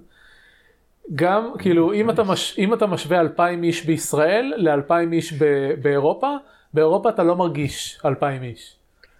כן. יש שמירה על המרחב אישי, יש שמירה יותר גדולה על שקט, כאילו, אלפיים איש עדיין עושים רעש, אבל לא כמו שהם עושים בישראל. זה נכון. כן. המרחב האישי מאוד מוערך, אפילו בכנסים העמוסים יותר, אתה מרגיש שאנשים רוצים לתת לך את הספייס שלך. נכון. זה נכון. לא היו הכרזות ענקיות עד כה, אבל הם חשפו תאריך יציאה ל-Shadow Die Twice? יש מצב? היו כל מיני תאריכי יציאה שלא, אני בדרך כלל לא מדווח על תאריכי יציאה, אלא אם כן זה שבוע הבא. היו כל מיני דברים, כן. אפשר, היות שיש לנו זמן, אז אפשר לקפוץ על זה. כמה נינדיס חדשים לסוויץ'? שהם חשפו, רגע, אני אחפש את זה עכשיו. תמצא את זה, אני בינתיים אמשיך לדבר, אז הוכרזה הרחבה הראשונה של Battletech, שהדבר הראשון, ראיתי את הטריילר, הדבר הראשון שיכולתי לחשוב, אה, פרדוקס קנו את הרבריין, הם מתחילים לפמפם הרחבות עכשיו, כאלה משחקי פרדוקס. אז הרחבה החדשה מוסיפה עוד שני סוגי מק חדשים, סוג משימות חדש, סוג מפה חדש, ואיזושהי שרשרת של אירועי עלילה, שלא כל כך הבינו, שלא כל כך הבנתי לאן הם מתחברים, אבל אני מניח שנגלה עוד פרטים בהמשך, והיא נקראת פלאש פוינט, אז זה מה ש... אז זה מה שמצפה לבטלטק. אני, אני צופה שהם הולכים לקבל עוד הרבה הרחבות בעתיד של המשחק הזה. ובינתיים אני אגיד שמצאתי את הכתבה. כן, שעד די קייס, בדיוק מצאתי את זה ספציפית. אז מי שלא מכיר את השם, סקירו, סקירו, Shadows Die Twice, זה המשחק החדש של From Software, מפתחי Dark Souls ובלאדבורן וכן הלאה, שהפעם יש לו כזה אווירה של יפן הפיאודלית, זה כאילו הם ראו את ניהו ואמרו, אה, הם עשו כמונו, אנחנו רוצים לעשות כמוהם גם. כן, לחלוטין זה מרגיש שזה זה. כן, ולעומת זאת יש לך את המשחק החדש של פלטינום, שלא דיברו עליו בגיימסקום, אבל כן הראו אותו ב-E שלוש, שזה כאילו, אוקיי, אנחנו רוצים לעשות דארק סולס בדארק פנטזי. על איזה משחק אתה מדבר? וואי, אני תכף אחפש איך קוראים לה. עשרים ושניים במרץ אלפיים תשע עשרה, יש לנו עוד חצי שנה לפני שאנחנו מקבלים את Shadow Die Twice. אז אתה מצאת בינתיים את הכתבה, כן. את הידיעה של נינטנדו, על שישה עשר משחקי נינדיס חדשים שמגיעים בזמן הקרוב, כמה מהם ממש מגניבים, אחד מהם זה The Guardians Between, שאני תכננתי לשחק אותו על הפלייסטיישן ארבע, הוא היה אמור לצאת לפלייסטיישן ול-פי סי, ועכשיו הוא גם יצא לסוויץ', איזה משחק פאזלים שאתה יכול לעשות מניפולציה לזמן, ולפתור את הפאזלים בעזרת המניפולציות זמן האלה, כנראה אולי בטח לוקח השראה קצת מברייד, אבל נראה מאוד מאוד יפה גרפית ומאוד חמוד, אז משמח שהוא מגיע, רק רגע, שהוא מגיע גם לסוויץ'. הדבר הבא זה Slide Aspire. Slide Aspire, נכון, ראיתי גם את ההכרזה הזאת. כן, שולט משחק שמאוד הצליח בשנה, שנתיים האחרונות, וזה מאוד נחמד לראות אותו מגיע לסוויץ'. והוא יהיה מצוין על קונסולה ניידת. עד שהארדסטון יגיע, לפחות גם אנשים יוכלו קצת למלא את המחזור עם זה. אחד המשחקים שאני חושב שאתה מאוד מחבב, מונלייטר. כן. גם יגיע לא עוד הרבה זמן, הוא אמור לצאת מתישהו בסתיו. ומה עוד? כל מיני רימייקים ל-This War of Mine ו-Prison Architect. אה, כן, את הידיעה הזאת ראיתי וזה היה כזה, אוקיי. פחות מעניין. אלה השמות המרכזיים. כן, כן.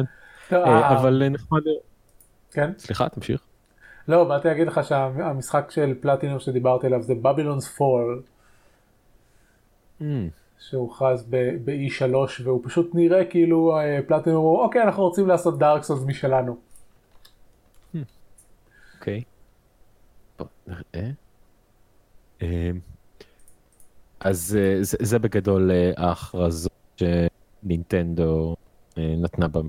רוב הדברים שנינטנדו דיברה עליהם בתערוכה הזאת. מגניב. אה, כן, הוא נראה דארק סולי מאוד. כן, אז תביא לי קישור כדי שאני אוסיף את זה להערות הפרק. רגע, אבל זה מביך, הקישור שיש לי הוא של איי ג'י אן, הכי מהיר שמעת. טוב, אני, אני אתנף את, ה, את הערות הפרק בקישור ל-איי ג'י אן. סליחה. אני, כן, אני פשוט יכול לחפש את הידיעה באחד האתרים שאני יותר אוהב, אבל למי יש כוח. כן, כן. טוב, אה, הלאה, הצלחנו למתוח את, את, את חלק החדשות יפה מאוד. אה, המפתחים של, של היטמן אה, עובדים, על ה, עובדים על העונה השנייה, אה, שאמור לצאת מתישהו לקראת סוף השנה לדעתי, ואז הם אמרו שהם הולכים לעשות רימאסטר של כל המשימות מהעונה הראשונה, ולהוסיף אותם לעונה השנייה. וזה ממש מגניב, זה כאילו, כאילו זה, זה כזה, אוקיי, זה כזה ברור מאליו, ת, תוסיפו את הקמפיינים עם המשחקים הישנים שלכם למשחק החדש שלכם, למה, למה לא כולם עושים את זה? אז, אז יופי, אני מאוד שמח. אם אני מבין נכון, הם בעצם נותנים לך את המשחק הישן במתנה? נראה ככה? כאילו, הם לא אמרו שזה הולך... על הנייר? כאילו, זה מה שזה אומר, נכון? כן, הם לא... הם לא כתבו שזה הולך להיות די אל סי או משהו. נייס, כל הכבוד. כן, specified at season one... אה, season one owners. אם יש לך את המשחק הראשון, אתה תקבל את השלבים של ה... את השלבים למשחק השני בחינה. אוקיי, אני, אני עדיין, אח, אחלה מודל, כן? כן. זה קצת יותר טוב מאם יש לך דארק סולס, אנחנו עדיין נגבים לך חצי מחיר על הרימאסטר. כן. כן. גם בטח יש משהו נוח ב, ביכולת לשחק את כל השלבים במשחק אחד, איך לעבוד אחד עם. ואני לא יודע כמה שיפורים יהיה מבחינת המנוע, כי המשחק, כאילו העונה הראשונה יצאה שנה שעברה, וה... או לפני שנה וחצי בעצם, והעונה השנייה יוצאת בנובמבר, אז בטח זה לא כזה שדרוג, אבל בטח מבחינת המשחקיות, ה-יו איי, הכלים שאתה יכול להשתמש בהם יהיו, יהיו שדרוגים, אז זה שתוכל תוכל לשחק, זה, זה, וזה גם בגלל שהם מתייחסים לזה כעונות, זה כאילו שתי עונות של אותו סיפור, של אותה סדרה, אז כאילו תוכל לעשות לה בינג' תחת אותו משחק, זה הולך להיות נחמד. זה דווקא רעיון מגניב, כן. כן. וכיוון שאני מאוד, אני מאוד אוהב את ההיטמן של, את ההיטמן של לפני שנתיים, או שלא, לא זוכר בדיוק מתי יצא. כשהוא יצא, את ההיטמן שנקרא היטמן, אני מאוד אוהב אותו, שיחקתי בו הרבה מאוד שעות. האמת שלא סיימתי את המשימה האחרונה, אבל זה בגלל, יש לי, יש לי נטייה מעצבנת, ברגע שנותנים לי משחקים עם כל מיני אפשרויות בהם, לחזור לשלבים הראשונים ולשחק אותם שוב בכל מיני וריאציות. ואז קרה שמיציתי את, את, את הזמן שלי במשחק, אבל לא סיימתי את המשימה האחרונה מבחינת העלילה. אבל אולי אני אגר לזה עם שתיים. זהו, והדבר האחרון שיש לנו גם מגיימסקום זה שיצאה אנימציה החדשה של Overwatch. כן, מישהו ש... מי זה היה שאמר את זה? שי, שי זלדיס אני חושב, כן. שהוא נמצא בגיימסקום עם החבר'ה של פורטריימפ, ו... mm-hmm. והוא הלך לבמה של בליזרד לראות את, ה... את השידור של האנימציה בשידור חי, ואז גילה שהיא מדובבת לגרמנית. כן, אחד הדברים שמפתיעים אותך בגיימסקום, זה כמה כמות התוכן אה, היא בגרמנית. כן. הם, אה, אפילו המנחים עצמם, אה, הרבה פעמים מנחים את הטקס כולו בגרמנית. שנה שעברה ראיתי אה, בתערוכה של אה, בליזארד, בסקשן של הרדסטון, אה, שניים מהסטרימרים היותר מפורסמים. איי, פרחו לי השמות. אה, אה, אה, לא משנה. שני סטרימרים, אה, אפו, הבחורה, אפו ועוד אה, אחד. לא משנה. והם פשוט עומדים ליד מנחה שמדברת גרמנית, ולא מבינים בכלל מה קורה שם. וכמוהם לפחות שליש מהקהל. אז הכנס אחר עוד בגרמני. אז זהו, אבל מיד אחרי שזה שודר על הבמה, הם העלו את זה לטוויטר ואז ליוטיוב, והיה אפשר לראות את זה, אז אתם יכולים לראות את זה. האנימציה נקראת, הפרק נקרא שוטינג סטאר, והוא מדבר על דיבה, מככבת בו דיבה, וחוץ מזה שהוא ממש יפה, ויש בו סצנת אקשן מגניבה, עם המקה שלה מול מקה רובוטים, וזה ממש יפה. היא לא שורפת גזע שלהם? מה הרפרנס שלך? אני לא... סילבנס? אה, לא, לא, היא לא עושה ג'נוסייד, לא. היא מגנה על סול. היא הרי פרו-גיימרית קוריאנית שגויסה ליחידת המקה. נכון. זה הסיפור של דיבה, אבל זהו, מה שמעניין בסרטון הזה, שכאילו מראים את ההבדל בין הפרסונה הפומבית של דיבה, לבין איך היא בחיי הפרטיים, וזה נורא נחמד. עשוי טוב, אני מאוד מרוצה ממנו, מבחינתי הם היו יכולים כאילו להפסיק לפתח את Overwatch ולעשות פשוט סדרה שתהיה ככה. אני בסדר. כן, הם ממש מוצאים סרטונים ברמה. כן, אתם כבר עושים סרטון אנימציה של שבע וחצי דקות, זה לא כזה רחוק להפוך אותו ל-עשרים וחמש דקות, ואז להפוך אותו לעונה של עשרה פרקים, ואז להעלות אותו לנטפליקס. לא רחוק, לא מוגזם. מה אני כבר מבקש? כן, אני חושב שזה נכון. האמת שמה... אם יש מישהו שיכול לעשות את זה בעולם המ... כן. פליז. האמת שמה שאני באמת רוצה זה שהם יתפסו את עצמם בידיים ויכניסו את העלילה לתוך המשחק. במקום שהיא תהיה מחוץ למשחק. ואז אני אשחק בו גם. אתה רוצה... גל פלייר או שאתה רוצה שהמהודים... לא, אני, בליזארד יודעים יפה מאוד לייצר עלילה במשחקי מולטיפלייר. יש להם ניסיון בזה, הם לא היחדים שעשו את זה, יש, יש כל מיני חברות שהתנסו בזה, זה אפשרי. אגב, הם כבר עושים את זה, הם פשוט מוציאים פעם בשלושה חודשים משימה שנקראת Overwatch Archive, שזה כאילו משימה עלילתית מהעבר, והם מגבילים את המשחק בה לחודש. אוקיי. אני לא, באמת שאני לא מבין מה הם עושים שם באוברווייט. יש להם, יש להם טונות של עלילה למשחק הזה. אתה חושב שהקהל שמשחק אוברווייט שיהיה מעוניין יותר במוד הזה מאשר לשחק? אין לי, תשמע, אני לא כל כך חוקב, אני לא יודע כמה אנשים שיחקו במשימות האלה לעומת במשימות הרגילות כשהם יוצאים. אין לי שמץ של מושג, אני יודע שלסרטוני האנימציה שלהם יש מיליוני צפיות. זה נכון, זה בטוח, כן. אז, אז לא, לא יודע להגיד לך, כאילו... אני מנסה לחשוב על עצמי, בתקופה ששיחקתי Heroes of the Storm, גם כל שבוע יש את הברול, את האתגר השבועי, ואני אישית זוכר את עצמי בא, עושה אותו בשביל הפרס הראשוני, ולא חוזר אליו. לא, אבל בסדר, אבל הברול, הברול ב-Heroes, אגב, יש גם סוג של ברול ב-Overwatch, אבל הם, הם לא, אלה משימות שמיועדות להיות... זה, זה תכלס המודל של, של הברול של הארטסטון.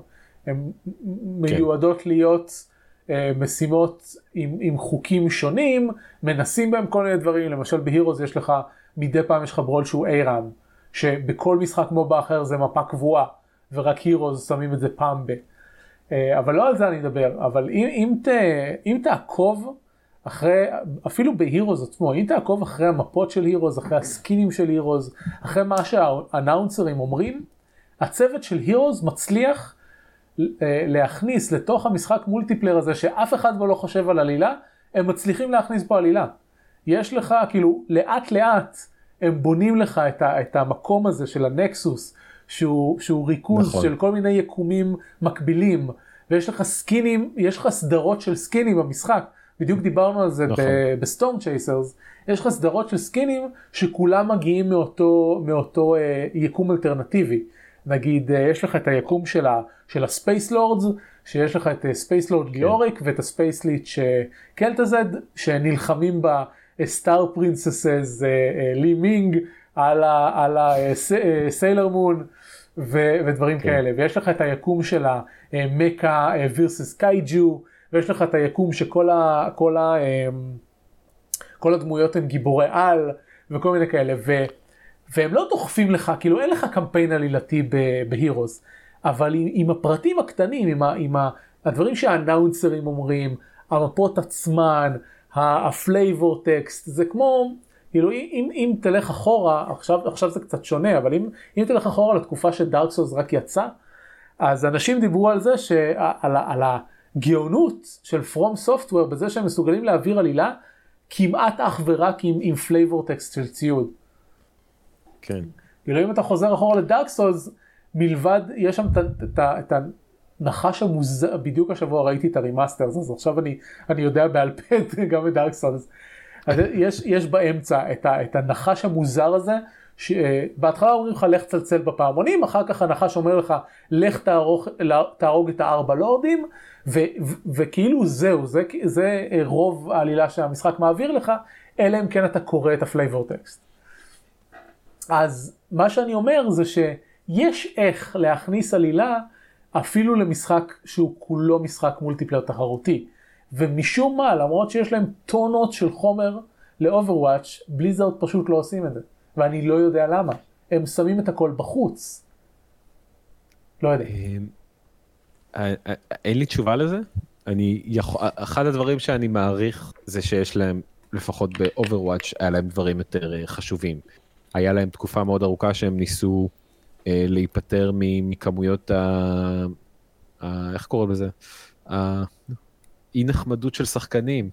אה, ברכה לי המילה. טוקסיסיטי. הטוקסיסיטי של המשחק, הייתה תקופה מאוד ארוכה שהם השקיעו הרבה זמן בלנסות לפתור את הבעיות האלה. אני מעריך שזה כנראה שיקולים כלכליים שמובילים לדבר כזה, כנראה. יכול להיות, יכול להיות. שמע, כשאוברוואץ' יצא, זה... זה, זה היה מהלך מהר מאוד, מהיר מאוד, כי הרי הם עבדו במשך כמעט עשר שנים על טייטן, החליטו לסגור אותו, ואז עשו אה, אה, ריפקטורינג אה, שכזה לכל החומר שהיה להם ולצוות וכן הלאה, ו- והוציאו אותו אוברוואץ', ומהרגע שהם הכריזו על אוברוואץ' ועד שהוא היה זמין לציבור, עברה פחות משנה. אז, אז בשלב הזה, כן. אוקיי, בסדר, אני מבין שרציתם אה, לעשות איזשהו סלווג' לפרויקט, שהוא לא יהיה כישלון מוחלט, ולא ימשיך להפסיד לכם כסף, והוצאתם איזשהו משחק ו- וסבבה. אבל אנחנו כבר מעל שנה אה, עם Overwatch, שהם, אה, שהמשחק התייצב, מכניס להם כסף, הצלחה טוטלית, הרס לחלוטין את הז'אנר שהוא נמצא בו. אף, אף... כמו כל מה שבליזארד הוציאה אי פעם כמעט. מלבד Heroes. המובה שלהם. זהו. מלבד המובה שלהם, כן. כן, אבל אם אנחנו... כשאתה משווה נגיד להרדסטון, אז אני אומר, אוקיי, הרדסטון התחיל... את, ה, את העלייה של הז'אנר, אבל Overwatch נכנס באותו זמן עם עוד איזה ארבע חברות אחרות שעבדו על משחקים דומים, בלי קשר לבליזארד, והוא עדיין מחץ אותם לחלוטין. אז המשחק שלו, הצלחה מסחררת, כל התוכן שהם מוציאים לו מסביב, הצלחה מסחררת. אז בנקודה שאנחנו נמצאים בו, אני, אני, אני לא מבין למה עדיין את החיבור הזה, למה החיבור היחיד שהם בחרו לעשות, זה באיבנט מישנס האלה, שמוגבלות בזמן. זה בערך הפעם הרביעית שאני מתלונן על זה בפודקאסט. אני חושב שגם קשה יותר לייצר תוכן כזה, מאשר עוד מפה שזהו, יצרנו אותה ועכשיו אפשר לשחק בה תמיד. כן, אבל עד כמה, אני לא שיחקתי בהם בעצמי, אבל עד כמה שאני מבין את ה-Event Missions, זה, זה, קודם כל זה לא, זה לא מולטיפלייר תחרותי, זה קו-אופ, זה סוג של פי וי אי כזה. כן. אז, אז הם כן מייצרים את זה פעם בכמה חודשים, אבל אז הם נועלים את זה מאחורי טיימגייט, כאילו. זה, זה שאלה מעניינת. כאילו, אם, אם כבר יצר, כן. יצרתם מנגנון פנימי כזה שמייצר את המפות האלה, אז יש לכם דוגמאות משאר התעשייה, אתם יכולים לעשות את זה אפיזודי, אתם יכולים לעשות, כאילו סבבה, אתם מוצאים כל שלושה חודשים אה, אה, איבנט כזה חדש, ש, שהוא קו-אופ. והם כולם ביחד התווספו לאיזשהו משהו גדול יותר. כאילו, הם יכולים לעשות את זה. אני פשוט לא מבין למה הם נועלים את זה מאחורי תזמון. זה אחד הדברים, למשל, הם עושים את זה הרבה. בדיאבלו היה את האיבנט של דיאבלו, של האניברסרי, עשרים שנה לדיאבלו, או זה היה עשרים או עשרים וחמש, אני כבר לא זוכר. וזה היה חודש אחד במשחק, ואז זהו, הוציאו את זה, חסמו את זה. זה מהשיקולים שאני לא מבין. גם אותו דבר הם עושים ב-Heroes. נגיד האיבנט של הקיץ שעבר, שהיית יכול להשיג את הבגדי ים לכמה מהדמויות. כן, בסדר. אבל פה זה תוכן קוסמטי שנועד למשוך אנשים להוציא כסף. ובדיאבלו זה כאילו, זה פאץ' שנותן לך לשחק באזורים חדשים. זה לא, כאילו, אולי אנשים יקנו, יקנו את דיאבלו בשביל זה, אבל, אבל זה לא איזשהו משהו שהוא חלק מהמודל העסקי. זה פשוט עוד תוכן למשחק. ואני לא מבין למה, למה לנעול אותו מאחורי מגבלת זמן כזה. וגם על זה התלוננו כשזה יצא. זה היה עוד בתקופה שרוח ויהודה היו פה בתוכנית. טוב, איכשהו הצלחנו למצוא נושא לדיון ולהעריך את הפרק הזה. אני דווקא תכננתי לדבר קצת על וואו, ומצאנו את עצמם מדברים על דברים אחרים של בלי. יש לך עשר דקות אם אתה רוצה לדבר על וואו. לא, אני אגיד לך, באמת אין לי הרבה לדבר. פשוט הרחבה הראשונה בחיים שאני לא משחק בזמן היציאה. אה, דווקא אתה הפוך מכל שאר העולם. אני לא יודע אם זה כל שאר העולם, אבל כן, אני הפוך מהרבה אנשים אחרים. כי כאילו כל מה ששומעים על הרחבה הזאת, זה הרחבה הזאת החזירה לוואו דברים שלא נראו מאז ונילה, וההתלהבות חוצת כל שיאים וגבולות. אתה יודע, כולם אמרו את זה ב-Warlords of Draenor, עשרה מיליון משתמשים, וואו, דאבל פיגרס, וכולנו ראינו מה קרה בשנה וחצי האחרונה של ההרחבה. אני, אני מרגיש שאומרים את זה על כמעט כל הרחבה של וורקראפט בש, בשל, בשלוש הרחבות האחרונות, הנה אנחנו חוזרים. לא יודע, אני ש... לא חושב שאני שליג'ן... מתגלת מהוונילה ימי הברנינג קרוסייד שלי שוב. אבל זה גם, זה גם משהו מאוד אישי. כן, כשליג'ן יצא, אני, אני חושב שבזמנו שמעתי בעיקר שחקני וואו, שהם כבר שחקני וואו מתלהבים ממנה, והם אמרו, אוקיי, כן, זה הרחבה טובה, שבנויה טוב, היה אחלה אירוע פתיחה וכן הלאה, אבל עכשיו אני מרגיש שאני שומע הרבה יותר קולות מבחוץ. כן, כן, אני מסכים, בליג'ן לא היה את זה, אבל שוב, Warlords of Draenor, הרחבה אחת לפני ליג'ן, בדיוק אותו סיפור, חזרנו לעשרה מיליון משתמשים, אנחנו חוזרים לתקופה שהיא מאוד uh, a burning crusade, uh, היה, היה איזו הרגשה של חוזרים לב. כן, אתה, אתה נקטע בדקות האחרונות. Mm, אולי האינטרנט uh, עדיין? עכשיו אני שומע אותך, אבל קודם, אבל קודם uh, נקטעת קצת. אוקיי, okay. יש משהו שאת רוצה שאני אחזור עליו? לא, אולי האינטרנט מרמז לנו שאנחנו נסיים. יכול להיות. יכול להיות. טוב, אז, אז בוא תספר לנו מה הציפיותיך על העתיד.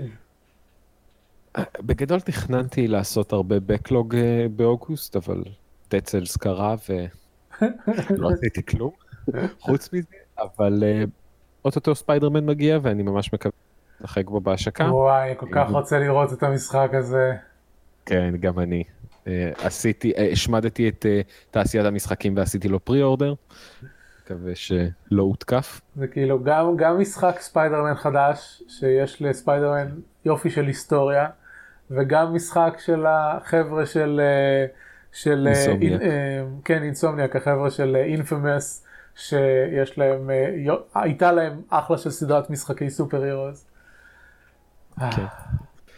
אה, וחוץ מזה, בדיוק אמרתי על World of Warcraft, אז אני מקווה שאני אצליח להגיע לרחבה הנוכחית, לפחות לעשות קצת מה-leveling quests, כי הבנתי שהם הסטוריטלינג והלור במשחק, ברחבה הזאת מצוינים, וזה מה שאני מאוד אוהב, אז אני מקווה שמתישהו יצא לי להגיע ל... אז בפעם הבאה שתהיה איתנו, אולי תספר לנו על World of Warcraft.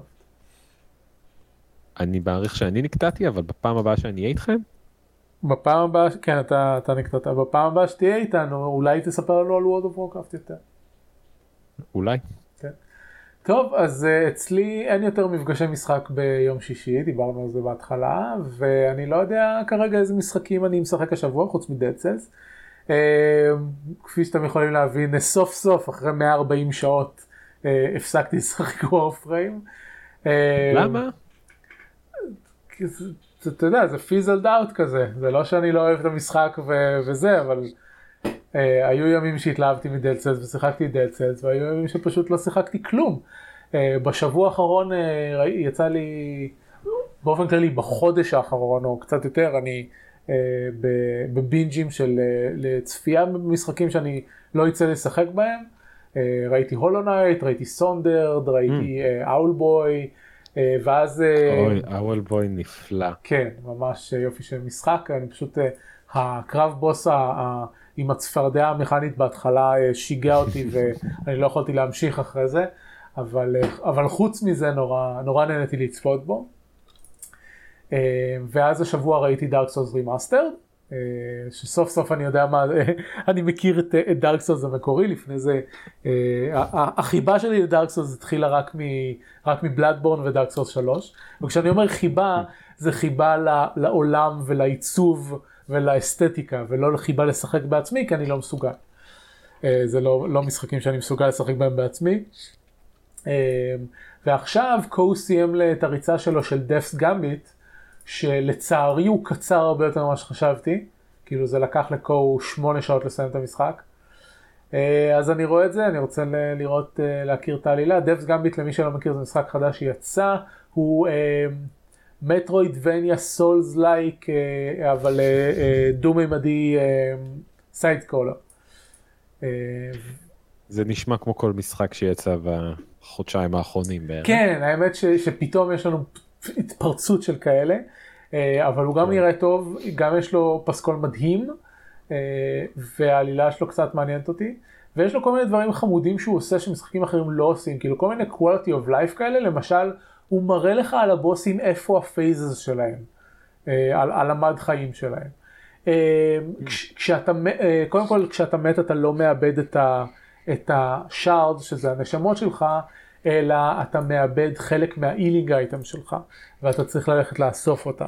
אם אתה, כשאתה, כשאתה בא לבוס, הבוס סופר לך כמה פעמים מתת עליו, זה גם, זה גם קטע נחמד, ואתה לא, אתה מקבל, איך קוראים לזה?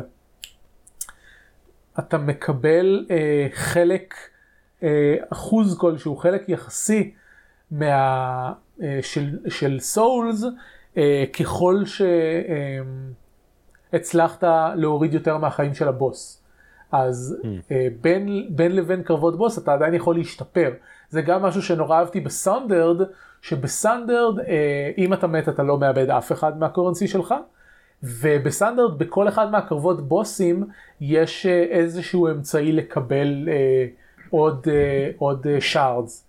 אז אתה יכול mm. למות על הבוס הרבה פעמים, אבל לקבל עוד ועוד שארדס כדי להתחזק. ואז כן. למות על הבוס לא הופך להיות חוויה מתסכלת שאין לך שום דבר לעשות לגביה.